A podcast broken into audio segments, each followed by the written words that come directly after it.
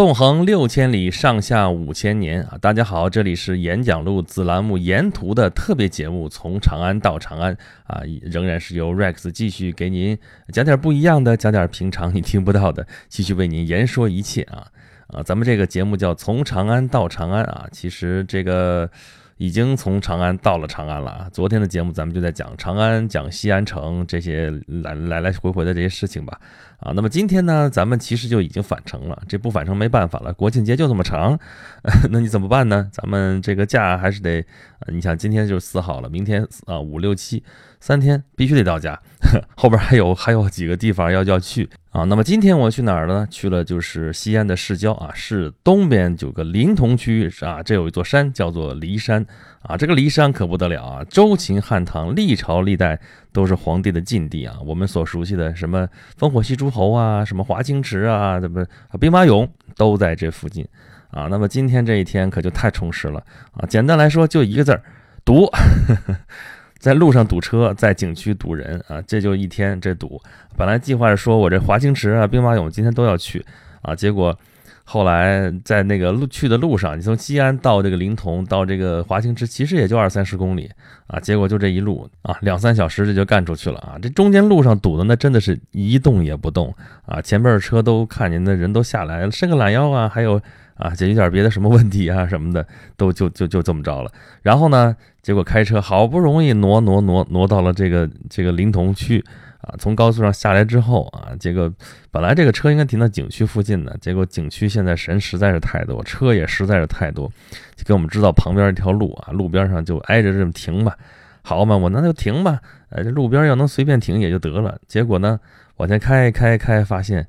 一大堆的车，而且这车跟车之间一个空位都没有，我都服了。这开出去得有十公十几公里，这这才把车放下，还得坐那个免免费的摆渡车到景区去，啊，这个这个实在是太惊险了。这个而看完了之后再回来，还坐那个免费摆渡车，啊，回来这就。呃，人挨人，人挤人，挤了好几趟才挤上去。挤上去之后，还发现了小偷啊，差点把我们包里东西掏出去啊！不，实在是我这包太鼓了，鼓的里边塞的全是衣服啊，拉链给我蹭蹭蹭，其实已经给我蹭开了，但是呢，那个东西他拿不出去 啊。这在我们当笑话讲，当时其实还挺惊险的这事儿啊。然后呢，今天我们就去的是那个华清池啊，这个华清池我们都知道啊，唐明皇跟那个杨杨贵妃洗澡的地方，到那一看，其实也没啥。啊，就是一澡盆啊，或者说就是一水池子吧，这汤池嘛，对吧？啊，这个如果论舒适程度的话，看那个样子，可能都不如咱们这现在任何一个五星酒店那个浴缸来的舒服啊。但那个时候就那条件的情况下，做出来东西还挺好的啊。就就这么一个水池子啊，乌泱乌泱一堆人就这么排队过去啊，在外面外边，它它盖到房子里面去了嘛，然后里边有栏杆啊，中间是那个水池子。呃，一堆人就围在外面，这那那边一个劲的喊：“你赶紧走，赶紧走，不许停留！你不停留，废话！我来这干什么的？我就是要看这个东西，还不让我停留？那那就挤呗！所以就这么挤啊挤啊挤，挤到最后，大家啊，你就先，看了一眼就走了。啊呃，我估计多数人心里都觉得，就这么破玩意儿，还知道我花了那么多钱啊，大老远跑这儿来看啊！也有人会觉得，哎呦，杨贵妃的东西我总算是见着了，有那么傻吗？不知道啊，这个不过我觉得充分感觉到，真的是中国人真是太可怜了。啊，平常没有时间，只有节假日有时间，然后，就好不容易这坑坑坑坑是那路上堵堵成那个样子，到景区去啊，花上一大把钱，然后到那儿，结果看不到自己应该想看的东西，要看的话也都那个效果也会打不知道多少折扣，啊，就凑着这里边，这个性价比实在是太低了。然后啊，就是头一天那个新闻里边说那个。啊，杨贵妃的塑像被袭胸的事情啊，今天我去看倒是没发现有这个事情发生啊，但是人还是那么多啊，这个谁知道后边会不会再有这种情况啊？其实我还想摸来着，但是实在是没好意思，那就那就这样，那就这样呗啊！我们回来的时候，那个摆渡车上面已经塞满了人，都是从兵马俑过来的，据说兵马俑的人更多啊，从那儿塞满了那个人，然后我们还要往上挤，还要往上上，回来的时候还要堵车，人只能在那站着一动不动。刚才说还碰见小偷。就这种旅游体验，唉，还是算了啊，这都是我的亲身经历啊！给大家建议就是，节假日能不出来，千万别出来；要要出来，也千万别去这种景点儿，这种景点儿肯定人特别多啊。但是之前我在那个龙门石窟的时候的人就不少，但那个好歹还有个秩序，还有个什么？因为它那个那个参观线路相对比较单一啊，就是龙门一河两岸，这边过去过一个桥再回来啊，就都都都在这个边上。啊，但这个华清宫那可就不一样了，这个里边东一处殿西一处殿的，一会儿还要上山啊，山上一直到顶上还有烽火台啊，要把这么多的游人都给他归置整齐了，这可真不是一件容易的事情啊。好吧，那么咱们今天讲讲什么东西呢？讲还是跟咱们这个古都系列有关啊，这个跟这个骊山有关啊。你看咱们这题目叫《骊山惊梦》，这惊了谁的梦了呢？啊，我今天准备讲四个故事，也就是四个梦啊。第一个是谁呢？就是烽火戏诸侯的故事啊，这个这个事情大家耳熟能详吧？对，就是啊，周幽王为了博妃子一笑啊，就是褒姒，为了博他一笑呢，呃，就启用了狼来了模式啊，就是在那个没有打仗、没有外地入侵的时候，就先点燃了烽火台。烽火台我们都知道啊，就是古代传递信息的一种方式啊，主要是那个部队的信息啊，这个军事上的一些信息。在信息社会发展之前啊，我们有句话叫“通讯基本靠吼”啊。那你面对面你吼可能还行，你要离这八百丈远怎么办呢？那就是所有的这个信息流其实都是物流，怎么着呢？就把你载有信息的这个载体啊，那就得一步一步这么送过去啊。那八百里加急也好，九百里加急也好，就是通过这个驿站系统一站一站的啊，就把这个信息传过去。啊，这个效率比较低下啊。这个你想那边打仗打到边境，你从边境，咱们这么大个帝国啊，这么大个国家，广土重民，你从边疆啊，这个就快马加鞭赶到首都，你也得好几天之后才能知道消息啊。那么所有这些古代的传递信息的方式当中，还真有一条不是用物流，那是什么呢？就是烽火台，这个是靠光传播。那真要是这个联动这个制那个系统做的比较好的话，传递信息是非常快的啊。那么周幽王就是去点燃了这个烽火台。啊，那么烽火台一个连一个，一个连一个，这个诸侯四方诸侯都已经看到这个消息，然后慌慌慌带着军队就过来擒王了。到骊山这一看啊，没啥事儿啊，这这这我们的大王正在跟他的妃子在这儿吃喝玩乐，这一看见底下啊来了一堆兵，这事儿那个妃子果然就笑了啊，就褒姒嘛啊，就就哈哈一笑。哎哎，大王觉得挺好，就给出主意的大臣重重赏赐啊。这刚说了，这是狼来了模式，下回真的是犬戎入寇了。这个他再点烽火台，那诸侯上过当了就不再来了。后等后来知道真是真的，已经晚了。这个大王已经牺牲了，啊，就这么个故事，对吧？我们从史书上记载看到就是这样一个故事。啊，从这个故事里边我们能看到什么啊？君王无道啊，这个红颜祸水啊，就这种是传统的这个剧本啊。这个夏朝灭亡的时候也是这样啊，夏桀宠爱妹喜，然后商朝灭亡的时候也是这样啊，商纣王宠爱妲己啊，这个周西周这个灭亡的时候也是这样，周幽王宠爱褒姒啊，后边这故事一串一串的多了去了啊，但是。我在这个地方想多说一句，这个犬戎入寇，它是为什么入寇啊？啊，是周幽王的太子叫宜臼啊，他被周幽王给废掉了啊，然后他就逃到了他的外公那边去，外公叫申侯啊，这是一个小的诸侯国，然后申侯啊和这太子啊勾结犬戎，然后入寇周王城，然后把这个周幽王给给杀掉了，是这么一个故事啊，所以我这个地方有理由怀疑一下这件事情，怎么说呢？啊，很有可能就是本身就是。啊，太子勾结外戚，等于说他的外公嘛，就属于外戚嘛。啊，然后引来了犬戎，引来了外敌，然后攻灭了呃自己的父亲，然后弑父自立啊，然后就把历史改写，说这一切都是红颜祸水造成的，这个可能性完全有。啊，我原来读这个事情，也就只是把它当一个故事来读啊。但是如果过后再多思考一下的话，这个完全可能有另外一种版本。而且你看后边的这个发展，这个周王室后来衰微，为什么？就很多人其实并不服周平王当周王，为什么呢？就是因为他有弑父的这个罪名啊。虽然大家不说什么，或者说大家说了也没用，但是都瞧不起他，这是很重要的一个原因。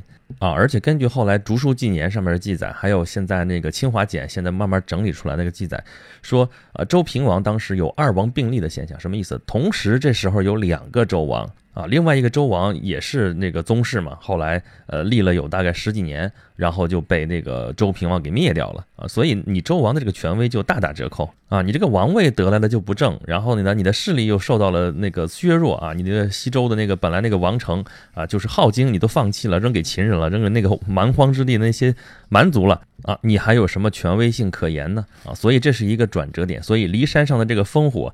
啊，真真正正就是一个梦碎了啊！不光是周幽王这个梦碎了，而且是周平王的梦也碎了。这个以周王室为核心的这个天下的这个系统，这个梦也开始碎了。所以后面的春秋战国后面的事情我们就知道了。啊，再说一句，这个周幽王，哎，这个幽这个谥号，谥号谥号嘛，这也是后人给他取的，是周平王这边系统给他取的这个谥号。至于他本人，他已经死了，已经不会再出来说什么了啊。所以我为什么提这个故事呢？这个烽火戏诸侯嘛，大家都知道这个故事，但很很熟的故事，还有什么可讲的呢？哎，我就是想给你提出来说，你看看同样的一个事情，如果你了解的信息更多，如果你思考更多的话，会不会有别的可能性啊？会不会跟传统记载下来的东西不一样？嗯，这个未必我在这猜测是对的啊，但是这是给大家提供一个思考的机会，我觉得就还是有点意思的，好吧？这是第一个梦。那第二个呢，就是秦始皇的梦啊。秦始皇我们知道啊，这到的临潼这边啊，这边是华清池，往前再走就是那个兵马俑啊。兵马俑我之前是去过的哈，看那个一堆那个武士啊陶俑，真的是非常的壮观啊，而且它是真人大小。它跟后来那个汉俑不一样，汉代的那个俑啊，都小的小小，不是小一号的问题，小一半儿啊，那都是半一米高，嗯，都小人儿，跟跟那个小小朋友似的。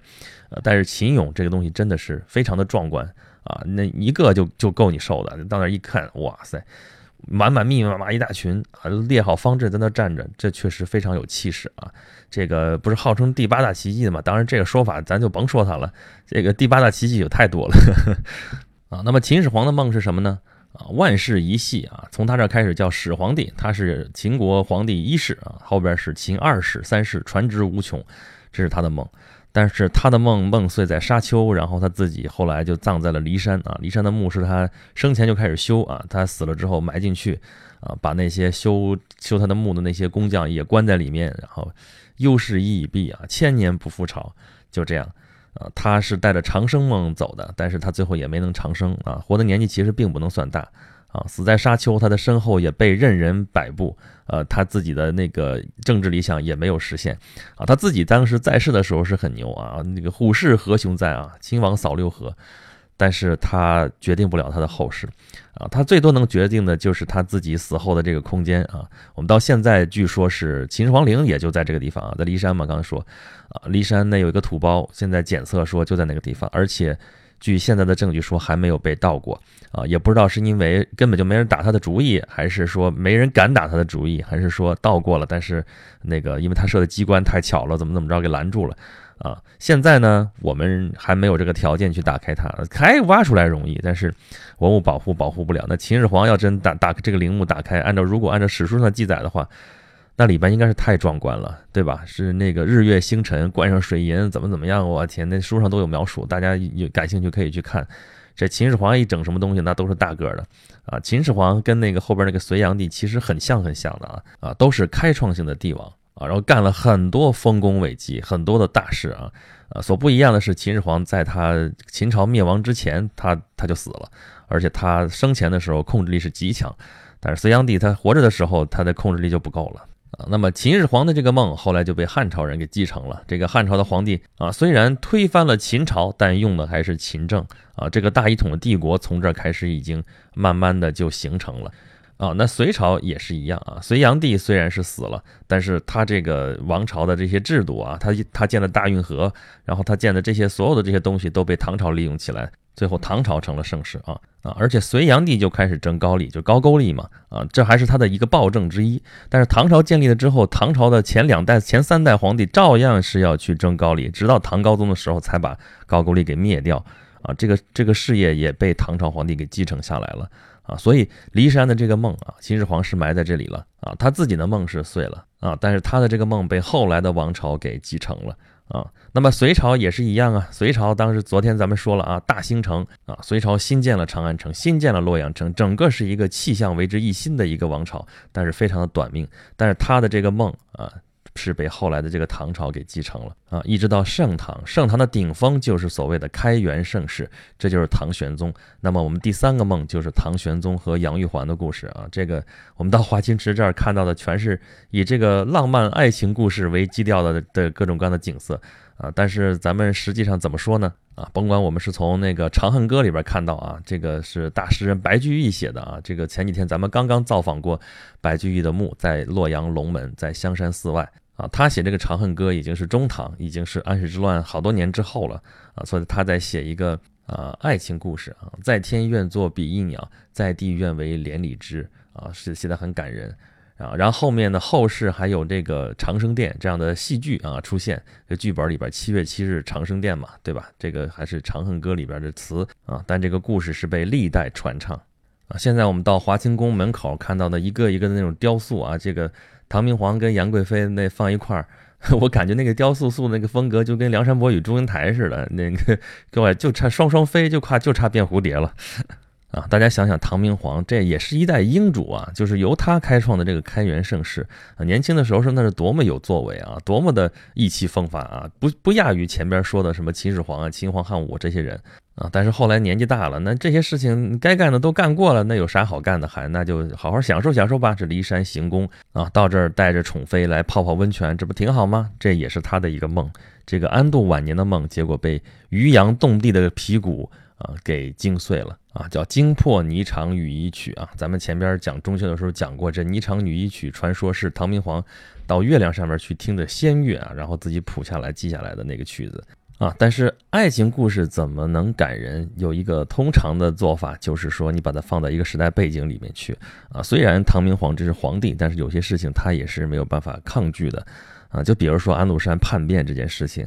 啊，这个剧本也一点都不新鲜啊！这个罗马帝国就是这么崩溃。哎，对，咱们 同时还有另外一本罗马帝国的书在众筹，啊，叫做《凯撒们的星空下》。如果你生在罗马帝国，啊，讲的就是如果你穿越到了罗马帝国那个时代，你会有什么样的生活？啊，罗马帝国就犯了一个错误，也不能说犯一个错误吧，有一个有一个问题啊，就是他一开始罗马人是军团的主力啊，就是罗马军团嘛，然后去打仗，怎么怎么着。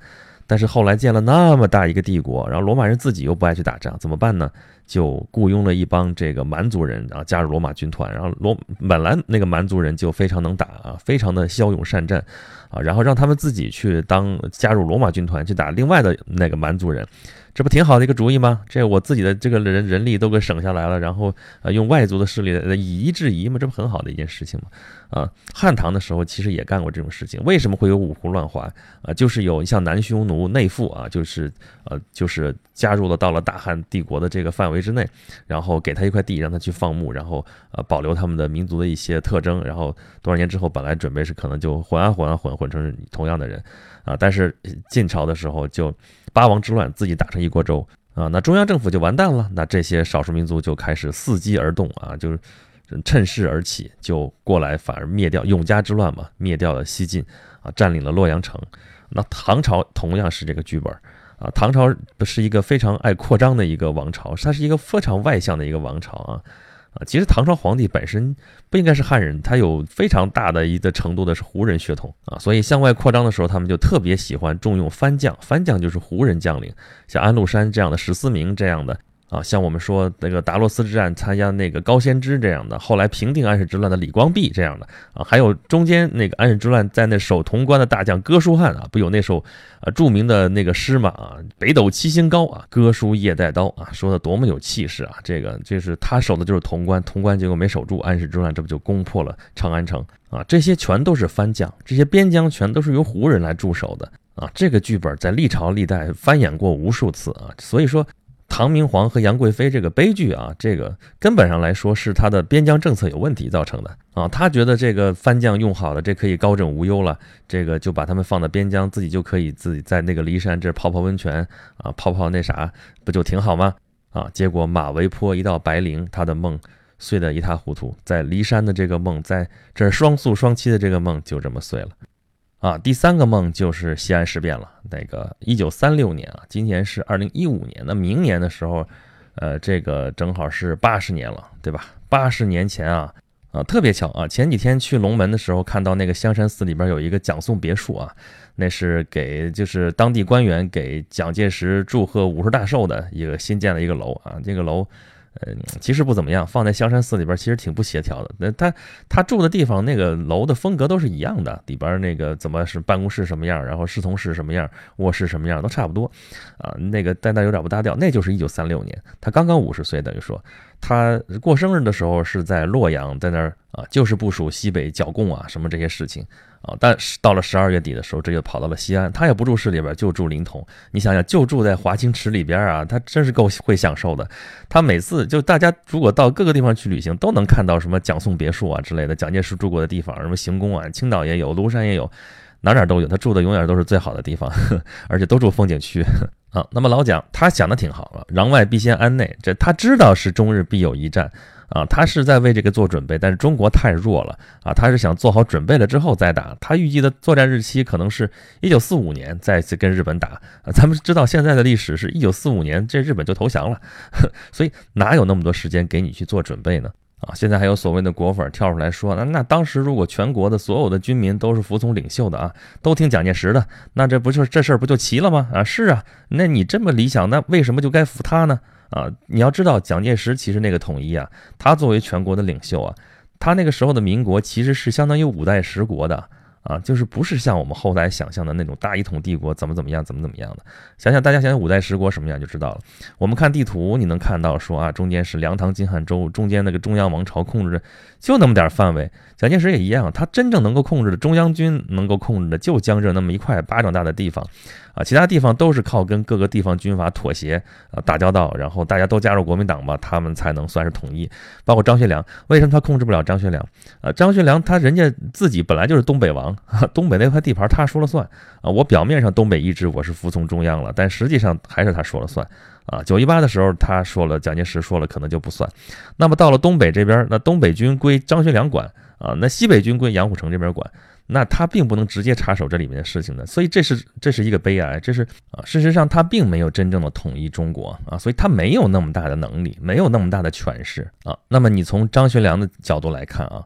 啊，国仇家恨这就不用说了啊！这东北本来就是他的老家，现在他地盘已经丢了，把他安置在西安，安置在西安，的东北军属于客军，相当于是它本身这个地盘就并不是很稳固。然后红军来了，红军来了是什么意思？这个红军长征为什么能跑个两万五千里啊？啊，很大一部分原因是老蒋在利用红军，什么意思呢？红军在前面跑啊，中央军在后边跟啊。就以剿匪的名义，然后跟着这个红军就到了地方军阀的势力范围之内啊。那红军就跟地方军阀打吧，打完了之后两败俱伤，然后他坐收渔翁之利啊，直接接收这个地方军阀就怎么怎么着啊。所以红军到了云南什么地方，这龙云什么的就礼送出境，你我就好吃好喝好带着，你就赶紧走吧，别从我这儿过就完了啊。所以红军这么就到了陕北。到陕北之后，张学良也面临这样的问题啊。蒋介石亲自飞到洛阳、西安这儿督促他剿共，但是跟红军打，跟红军是那么好打的吗？啊，红军这个意志力那么强，虽然装备不怎么样，但是战斗力很强啊。跟他东北军打，最好的结果也是两败俱伤。就算他能赢了，他这个手头这点家底儿、这点部队还能剩下多少呢？啊，那么对他来说，打这个仗是实在是不值啊。那么再加上这个国仇家恨于一身，最后就发生了西安事变这件事情。这件事情。啊，我们到那个骊山就能看到，说当年呃蒋介石住的地方啊，蒋介石逃跑的地方，逃跑待的地方，现在叫兵舰亭。这地方可好玩了，那个他那个地方后来是胡宗南他们给建了个亭子，当时叫总统蒙难亭。啊，后来我们建国之后给他改名叫捉蒋亭。再后来是我们搞统一战线嘛，八六年的时候改成叫兵舰亭。啊，我我是没想到那个亭子是一个苏式建筑，当时一看罗马柱在那杵着，这跟咱们中国各个地方山头上的亭子都不一样，一般都是中式建筑，结果他弄了苏式的啊。那么蒋介石这么一被抓，那么后面的很多事情的发展就。就急转直下了，就出乎所有人的意料啊！张学良把蒋介石抓在手里，也不知道该怎么办了啊！蒋介石在这个地方陷入敌营，那国民党那边也不知道怎么办了啊！何应钦这边还在闹着要要要要救领袖，其实不知道自己在想什么东西啊！日本人这边也在斡旋，美国人那边也在斡旋，怎么折腾来折腾去，最后到了我们后来这个结果。这个结果出来之后。很多人的梦可能就碎了，但是我们这个民族的梦却从这个地方开始升起了啊！这是一个转折点。这篇翻过去之后，我们的主题就变了，变成抗战救国了啊！所以骊山啊，这个西安市东郊的这个临潼的这个骊山啊，这个从周秦汉唐时代开始，就是皇家的禁苑啊，中间承载了不知道有多少人的梦。我今天是讲了代表性的，大家最为耳熟能详的四个梦。四个故事啊，我们这一路是在讲古都，那么这个是在古都旁边，也影响着我们这些历史进程，影响着这些古都的命运的这样一些啊非常有故事的地方，也引起了我们的关注，也引起了我们的思考啊。我们仍然会做梦，我们仍然会有梦想，那么这些骊山惊梦的故事，就都是我们梦里边的一些素材吧。好吧，今天我们节目就说到这里，我们继续踏上我们沿途的旅程。啊，如果您对我们这节目有什么意见或者建议的话呢，可以关注我的微信公众号“轩辕十四工作室”，啊，可以在里边给我直接留言，可以直接给我吐槽。啊，微信号下面的这个自定义菜单当中有一个沿途众筹，点击了之后有粉丝福利哦，别怪我没告诉你。好吧，咱们今天节目到这里吧，咱们下一站再见。